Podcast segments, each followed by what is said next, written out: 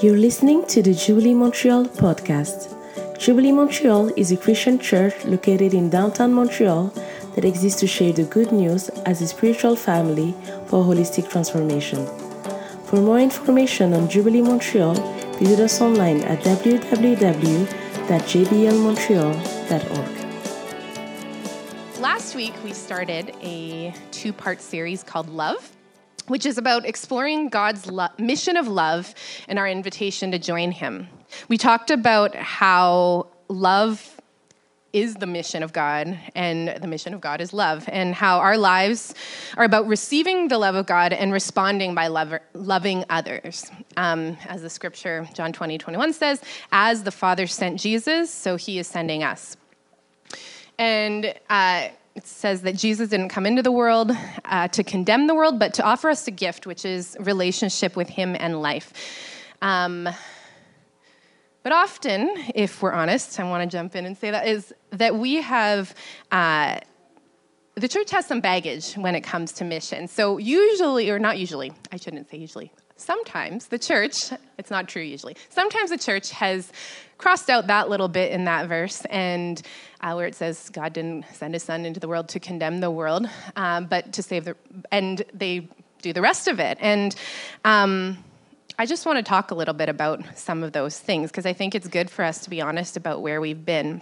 So this weekend, uh, we celebrated Canada's one hundred fiftieth birthday, which uh, is actually the one hundred fiftieth anniversary of Confederation and when Canada became a nation. And while many are celebrating the peace, freedom, and wonderful resources this country has afforded us, um, the Indigenous peoples of this land who've been here for many, many years before, um, the freedom we have experienced has come at a great cost to him and to them and to these people. And uh, the problem is that the church has been complicit in some of this. So I thought I'd just start by looking at a few quotes, very short ones, that talk about some of the things that may affect our people's view about mission. So the church, the church's mission hasn't always been good news. The mission has always been good news, but it should say that the church hasn't walked it out as good news uh, all the time. So I'm just going to read a few things. Uh, so this is about, this is from the Papal Bull, which is basically a document that the church in uh, in Europe uh, made a decree. And so this is what happened when things were starting to move in terms of the explorers coming to, to um, Canada. And it's that in fourteen ninety-three, the King and Queen of Spain asked Pope Alexander to issue a doctrine of superiority that would help Spain's explorers when they arrived in the new lands. The statement was called the Doctrine of Discovery. According to the Doctrine of Discovery, nations that were not Christian were not considered human beings and therefore could not own land. The indigenous peoples living on this land would be put under the power of the Christian monarchs and, quote, unquote, that would, quote, unquote, discover their lands. So um, that's just a very short summary of one of the problems that was going on, where the church's posture in mission didn't look a lot like what we were talking about last week.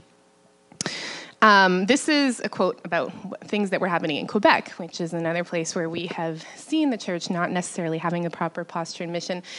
Posture love. Um, this is a woman, a quote from a woman. It says, it was, so she's talking about birth control and the church's influence on that. It says, it was cruel when you went to confession. It was not a small thing to say that you had used birth control, but I had to confess it. The priests would scold us. We would tell them, the doctor said that I mustn't have any more children. So she's talking about how she had health issues and she can't have kids, but uh, they didn't care. The baby would live even if the mother died. That's all they had to say to us. It wasn't right. And then more recently, you see a lot of this uh, in the media, and I think this is the reputation that a lot of the church has around in North America, especially, I'd say. Um, And all of us have stories, uh, and or have heard stories, or even witnessed firsthand the hurt caused by a church that has felt sent on a mission, and I think, and, and have not done it in the right way. And so I think sometimes our fear of doing it wrong, or repeating the mistakes of our past can keep us paralyzed from going deeper and risk living out what God actually intended, which is what we talked about last week. Um, so Simon talked a bit over a month ago about the story of Moses and uh, the fears and mistakes that he had on his journey, uh, which kept him in apathy for eighty years of his life before he finally embraced the mission that God had planned for him. And you can go back on the website and read his really great talk. Um, But we at Jubilee believe that God has something different for us. So as we discover God's transformative love, he wants to let his love um, move through us and use ordinary people like us to bring what Michael talked about earlier, holistic transformation, um, and this transformation that he's planned for the world. And we, he wants us to be a part of seeing him change things from the way things are, like in reality right now, in the brokenness that we see, to the way he originally intended and created it to be. So God's original plan was different. And Second Corinthians five, verse eighteen to twenty says, um, all this is from God, who reconciled us to himself through Christ, and he has given us the ministry of reconciliation. That is, in Christ, God was reconciling the world to himself, not counting their trespasses against them, and entrusting the message of reconciliation to us. So we are ambassadors for Christ, since God is making his appeal through us. We entreat you on Christ's behalf, be reconciled to God. And so this shows the weight of the mission of the church, is that God is making his appeal through us. But the sad thing is that the church has not necessarily looked like the way God has intended. And so uh, today I just want to dive into a story in Scripture that speaks, kind of ties some of the various themes we've been talking about in the last while, in the Move series and the Pray series, um, and gives us an example of what a loving posture and mission can look like towards God and towards other people. So we're going to talk today about the story of Nehemiah. So who was Nehemiah? So I must confess that this is probably a message that you could do in like four parts. And because of what we're doing in the summer, uh, I'm going to generalize and summarize a lot. Um, so I apologize. Maybe one day we'll unpack it further. Um, but who was Nehemiah? So Nehemiah was an Israelite. Uh, he was part of God's chosen people, and he was not in Jerusalem at the time where his story starts. Uh, he's actually working as a cupbearer to a Persian king called Artaxerxes. I hope I got that right. Um, yeah. Those names can be hard at times. Yeah, so he's yeah, so he's not in Jerusalem, which was the city where his people were, but he's serving as a cupbearer to the Persian king Artaxerxes. So what's a cupbearer? Uh, we don't know a lot about cupbearing in our day and age, but basically a cupbearer, uh, his job was that when the king was served wine, he was in charge of that process of the king being served wine and making sure basically that it was not poisoned. And uh, he would sometimes have to drink it to test it. And so basically his main job was to keep the king alive at the potential cost of his own life. So though he was a servant, it was actually a very privileged position because the king trusted him, and therefore ha- he had the ear of the king. Um, I don't know how many of you will uh, have watched Downton Abbey, but it made me think about Downton Abbey. I like Downton Abbey, one of my guilty pleasures of the past. Um, But in that story, in that show, there is an aristocratic family, and it talks about the relationships with the servants and the aristocratic family. And it made me think about that because the you see the intimate interactions between Mister Carson, the head butler, and Mister Crawley, who's like the head of the estate. And uh, it's interesting because you can see that eventually, as trust is built, they have influence that others don't. And so they get to hear and influence decisions. So although he was a servant, he actually had a privilege and an ear to the king. So we're going to just dive right into the story, and we're going to kind of do it in some chunks. Uh, so Nehemiah one, verse two to three, it says, in the month of Chislev, in the twentieth year, when I was in Susa, the capital, one of my brothers, Hanani, came with certain men from Judah, and I asked them about the Jews that survived, those who escaped captivity, and about Jerusalem.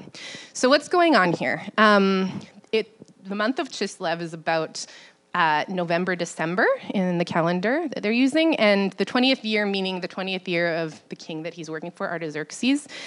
Um, And he was in Susa, the capital, which is like the capital of the Persian Empire, maybe in his winter home, they were, some commentaries say. Um, and so his brother comes and he asks the question, what happened to the Jews that survived those who escaped the captivity, and what happened to Jerusalem? So at this point in history, um, the Jews who were, God had made a promise to Abraham, I will bless you and you will be blessing and the nations will know God through you, but the Jews had messed that up, and the Israelites had messed that up, and um, so they were had been in captivity in Babylon, or by the Babylonians. Babylonians had taken them in captive, and they were in what's called exile. Um, but there were had been some that were coming back, given permission to give go back to Jerusalem at that time and to rebuild it. Um, so they escaped the captivity, and the. The Jerusalem had been in a process of starting to be rebuilt. Um, so Nehemiah was asking what's going on with the people in Jerusalem. So where he is is about one thousand miles or sixteen hundred kilometers away from Jerusalem, it's, which on a map, it's like going from here to Toronto and then back and then back to Toronto, to put it into perspective. Um, and they didn't have train like we do or plane. So it was a far, it was far away. So he basically asks what's going on. Um, so what's going on? Uh, they replied, the survivors there in the province who escaped captivity are in great trouble and shame. The wall of Jerusalem is broken down and its gates have been destroyed by fire. So um, what is, why does that even matter? So Jerusalem, the people of Israel were in great, they had a lot of problems because of their captivity and what had gone on. And so the walls of Jerusalem had been broken down. So if we may not think about this because we don't have walled cities, but what does a broken wall on a city mean for people? It basically means that they're very vulnerable to attack, that there's no way for them to build up their own economic means. There's no way, they're always being raided. Like there's there's no protection for the city. There's no way, like the, they were basically a conquered people. And so um, for us, maybe it's hard to picture that because we don't live in that world. But I think uh I think we can all think of situations in our life that are kind of like that, literally or metaphorically, where for people groups or people that we know where, you know, what was meant to be is not there anymore and it's in shambles and they're in uh, pain and shame, not being, not where God had originally called us or them to live. So I just want you to think about it as we're talking, because maybe you don't identify with this ancient story, but I think there are a lot of applications for us here. Um, so what does Nehemiah do? How does, so he receives this news. How does Nehemiah respond? Well, first, Nehemiah inquired. So I, I'm sorry, I should back up. But the first thing I think as we have, we enter into a posture of mission is that we should inquire. So like, um, he could have stayed in his position of being separated, and, and he, he wasn't close to the people, like, but he had this understanding and memory that he was part of the people, and he had to actually stop and take the time to ask the question. So I think that's the beginning of mission, is to actually, um, you know, get outside of our own world and actually think, okay, what are the needs around me? Okay, so then what did he do? When he heard these words, When I heard these words, I sat down and wept and mourned for days, fasting and praying before the God of heaven.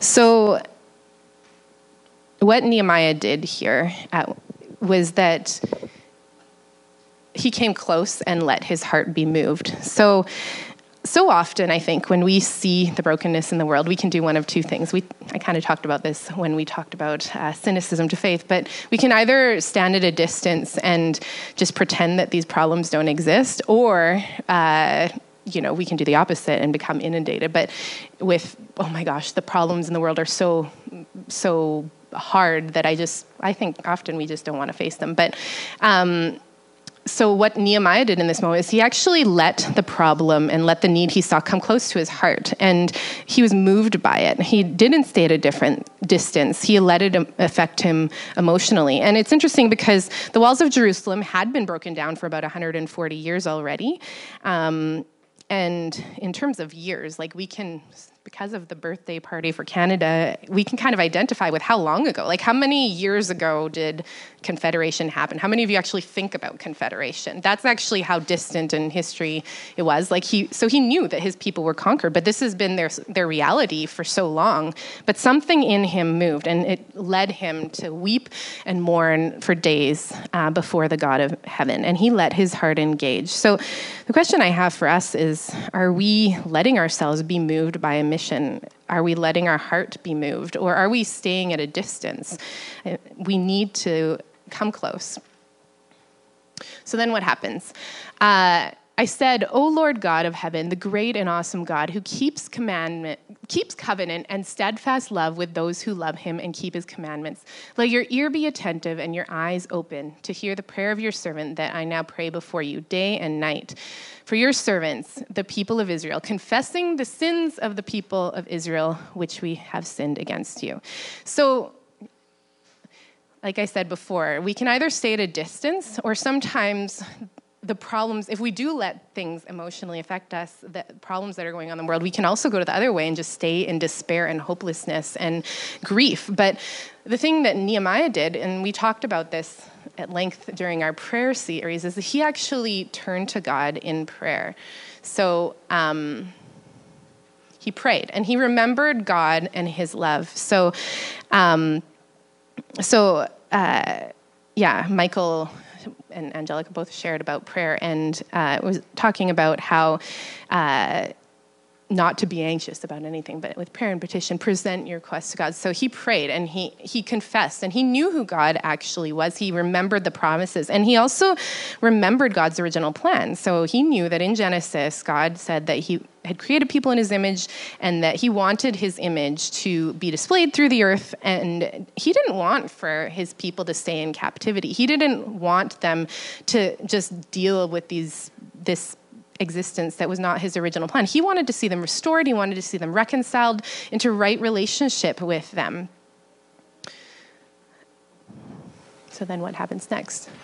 So then Nehemiah, in his prayer, says, both I and my family have sinned. We have offended you deeply, failing to keep the commandments and the statutes and ordinances that you have commanded your servant Moses. So um, Nehemiah's next step was not to just like believe in God, but he took ownership that he was part of the problem and not above it. And I actually think that this is one of the key problems that church we've had as a church in mission, is that um, we forget so quickly um, where we've come from. We forget so quickly uh, how we've contributed to the problems of the world, and we can look at the world as this out there thing and um, and become distant from it. But But Nehemiah in this moment is able to say, I have sinned, my family has sinned, we've all offended you deeply, and we've com- kept, we've failed to keep your commandments. So he took ownership. He didn't stay as a victim, and because he was victim to this too, but he actually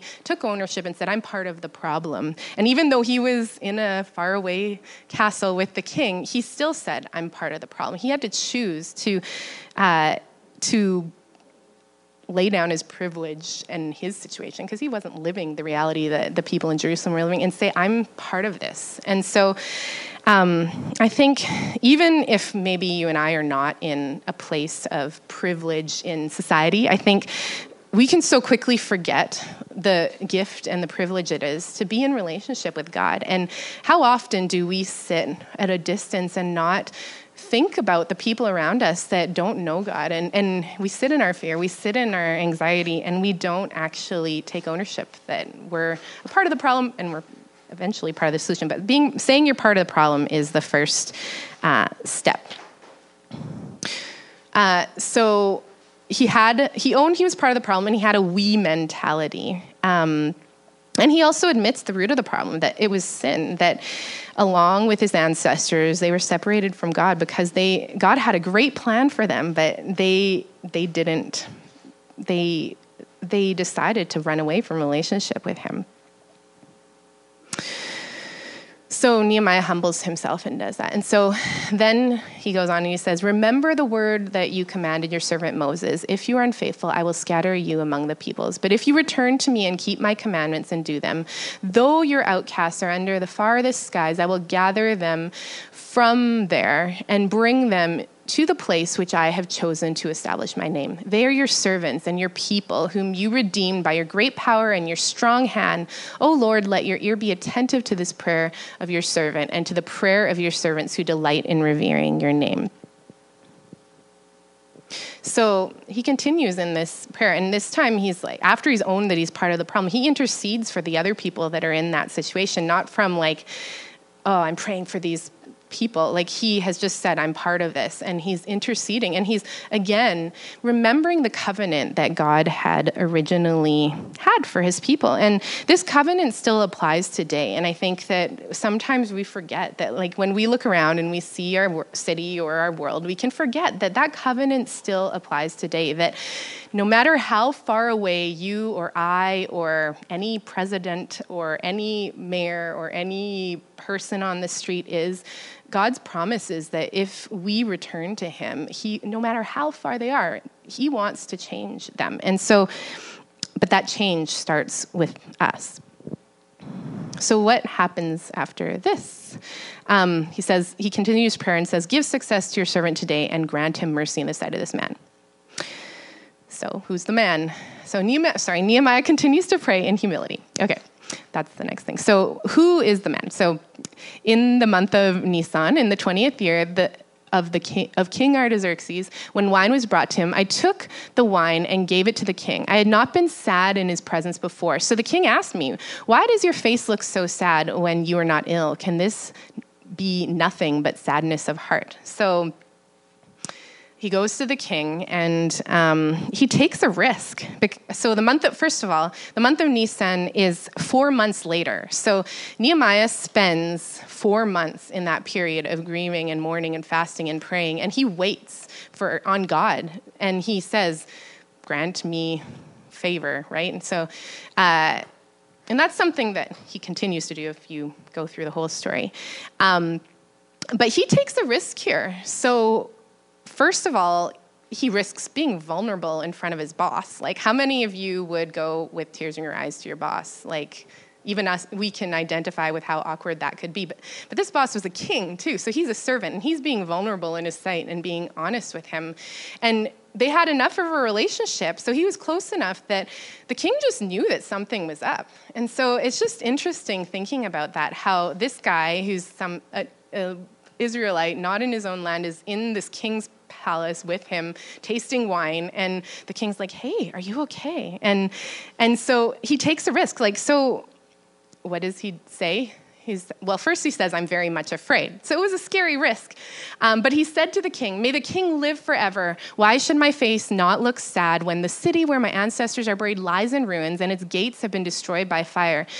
And then the king said to me, what is it you want? So he actually is honest about the problem, and he takes a risk. Like, how many of you would go to your boss and say, hey, I need this because I want to leave my workplace and go rebuild a city? Like, how many bosses would say yes to that? I'm sorry, I'm going to leave my workplace. And cupbearers aren't very easy to find, because you have to actually trust someone enough to sip your wine and not let you die, right? So this is a huge risk. He's risking his job. He's risking his nice, comfy place in the palace.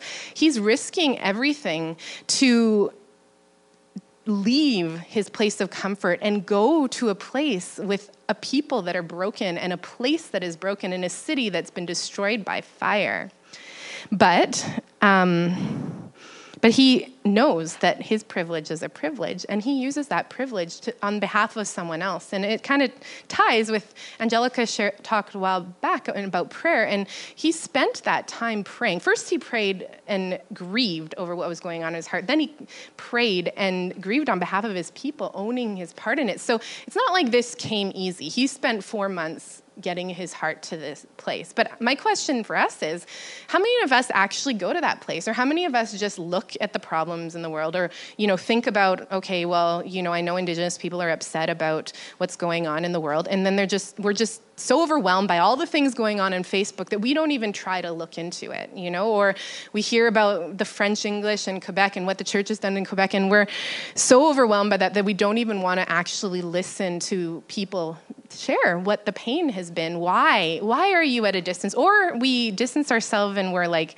judged, you know, judging people for things that we don't know, you know, but in this the instance, Nehemiah, he starts in prayer, he leaves his place of purchase, and he actually learns, he lets his heart be moved, and then he goes and even risks his job on behalf of these broken, this, these people, broken people which he is a part of.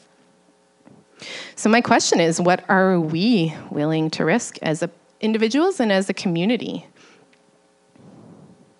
And we so for, quickly forget um, that people, maybe like the king, that they're actually human beings too, that they're human beings. This king didn't know God, and I don't think. And uh, we forget that God is bigger than all of that, and he can actually um, use them as part of his mission.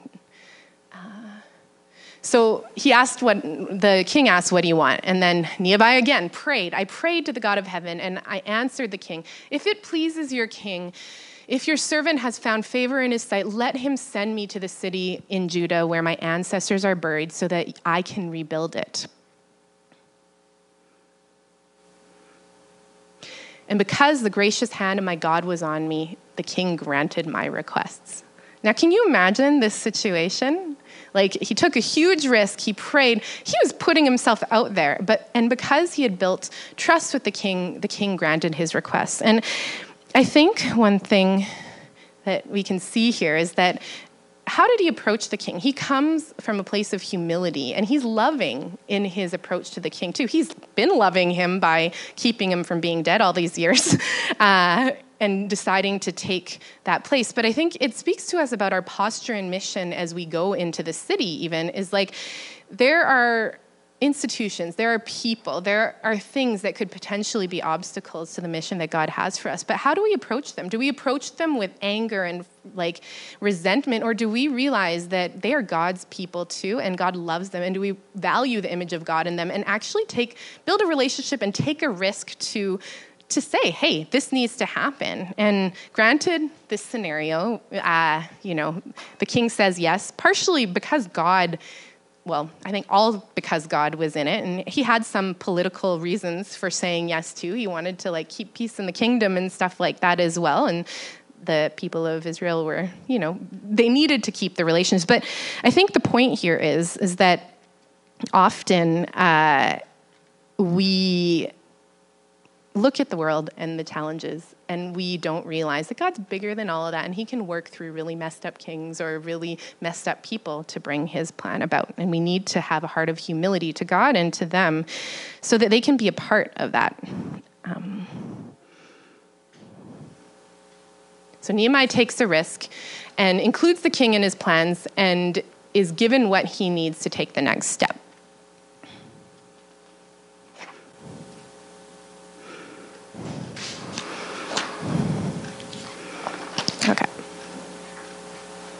All right, so what happened next? So then Nehemiah, a few other things happened, but Nehemiah went to Jerusalem, and after staying there three days, it says, I set out during the night with a few others. I had not told anyone what my God had put on my heart to do for Jerusalem. By night, I went out through the valley gate toward the Jackal Wall and the Dung Gate, examining all the walls of Jerusalem. Yeah, you can do research on all the gates and why they're called that. It's interesting. Uh, so...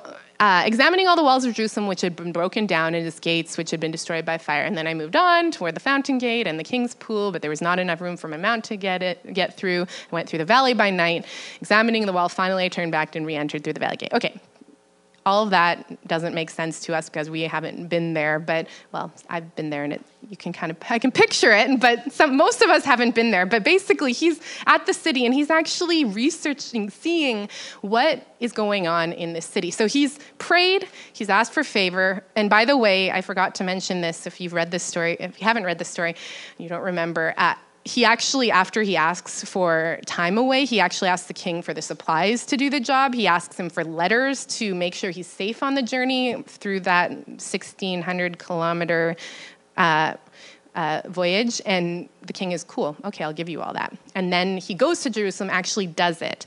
And he, he before he talks to anyone else, he does the work, and he takes responsibility to learn about what the people were facing. And I think this is something, another thing that we really miss out in mission is that we come in with our plan of action without actually say, listening and seeing, okay, what is the what are the problems in the city? Like how, and, or we put it up, the burden on the people that are facing the problems to tell us all the things that are wrong with them. And I think there is a place for that, but I think that we, there's a lot of stuff that we can learn on our own and take responsibility to learn and research, or learn a language if that's the thing, or learn um, what is the culture like, like learn um, where, who are the people that we're called to love?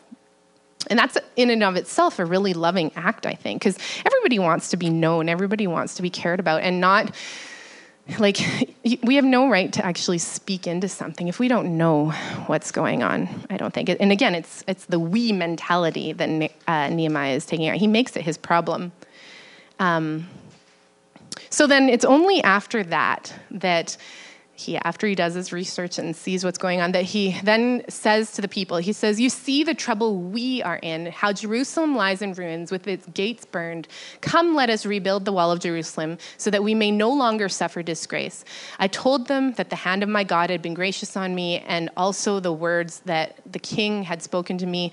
Then they had said, let us start building. And so they committed themselves to the common good. So what was the fruit of all of this time? Like, of Nehemiah humbling himself before God, of Nehemiah humbling himself before the king. He took a risk on behalf of the people. He inspected the walls to see what was going on. He did his research. Like, what people would just all of a sudden jump at being led by a cupbearer who's been living sixteen hundred kilometers away, who comes to their city and says, hey, let's rebuild the wall? Like, there was something about Nehemiah that inspired the people. And I w- would argue that it's because of the work that he did to actually show that he was for the people, that he was a part of this problem, and he could only be a part of the solution if he recognized his role as being part of the problem. So his language here, let us rebuild the wall. Let us, you see the trouble we are in. It wasn't like, hey, you've got problems, and I know, you know, those people over there have problems. It, he's like, we've got problems. Let's, let us rebuild the wall. Let us. And so the people were like, let us start building. So they committed themselves to the common good. So I'm not going to go further in this story, I don't think, but uh, if you look at when they started rebuilding, at the people that rebuilt that wall, like Nehemiah wasn't a wall builder. Uh, most of the people, I don't think any of the people had were wall builders. They didn't have the craft of wall building. There were perfumers, there were uh, there were nobles, there were um, sons and daughters. Like, it's interesting if you read Nehemiah three or four. I don't remember which one it is. I'm sorry, I should know, but. Uh, If you read it, um, it's sons and daughters. They all have names, most of them, and who, which family they're a part of. They're merchants, they're craftspeople, they're priests, they're Levites, they're people that didn't even live in Jerusalem. These are the people that Nehemiah rallies together, and that they're the ones who start rebuilding the wall, which is super interesting, because that's often how God works. Like, he chose a bunch of rejected, like, people to be his first disciples. And he said, I'm going to teach you to fish for men. So this is God before Jesus came doing the same thing that he's been doing since the creation of the world, getting a diverse group of non-builders. And they ended up rebuilding the wall in only fifty-two days. Like, can you fathom that? This is with technology that is far less advanced than what we would have to build a wall. Even for me, I think, how the heck? I've been to Jerusalem, and I know how big it is, and that's a big feat. So there was something about the providence of God and the work that Nehemiah did, and where pe- how desperate people were, were, and just the Spirit of God was on them, and they were able to rebuild the wall in fifty-two days after it had been destroyed for one hundred forty years, like back for us, like back to, it's like John A. MacDonald's like wall was broken, and now we're going to build it in fifty-two days. Like, isn't that crazy?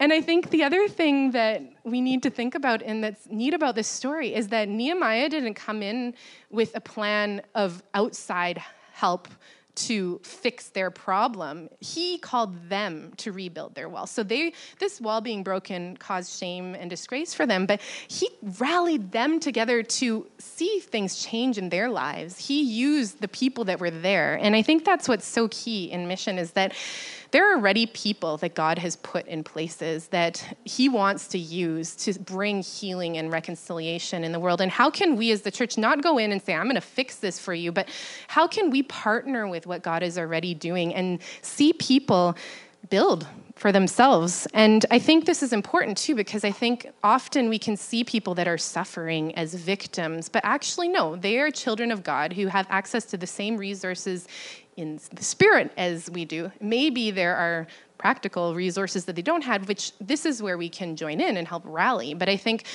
in terms of honoring people and recognizing that they have dignity, they're not victims, like, but at the same time that they may need help. And I, but help, I don't mean that in like, I'm going to help you, but like they need a team working together, and a diverse team is what God used. And I think a diverse team is what God wants to use today.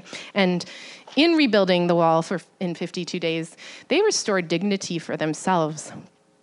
So yeah, here's a picture. You can't read that, I'm sure, but it's a picture of the wall in a scheme, and it shows like all the different people. Like if you read the, it talks about next to them, these the perfumers were doing this, next to them, the son of whatever was doing this, next to them. And so it's very clear. It's like next, they were all next to each other. They were all doing their work.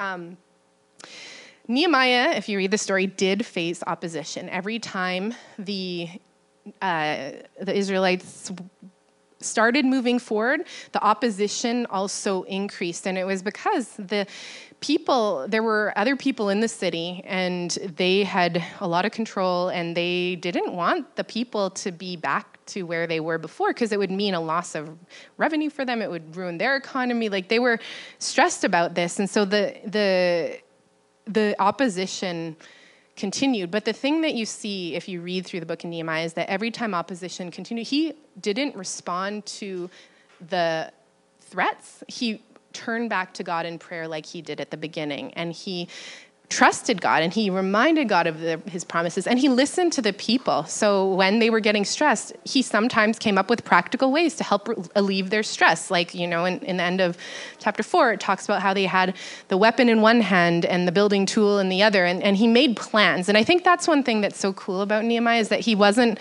he saw the, we talk about social and spiritual transformation. He saw both sides of it. He saw the spiritual side of it, but he saw the social and the practical side of it. And so Nehemiah, being a very practical, administrative guy, he still took time to get emotionally involved, spend four months praying, and then, but then he made a plan. And so it's a beautiful story of the working of uh, God's Spirit.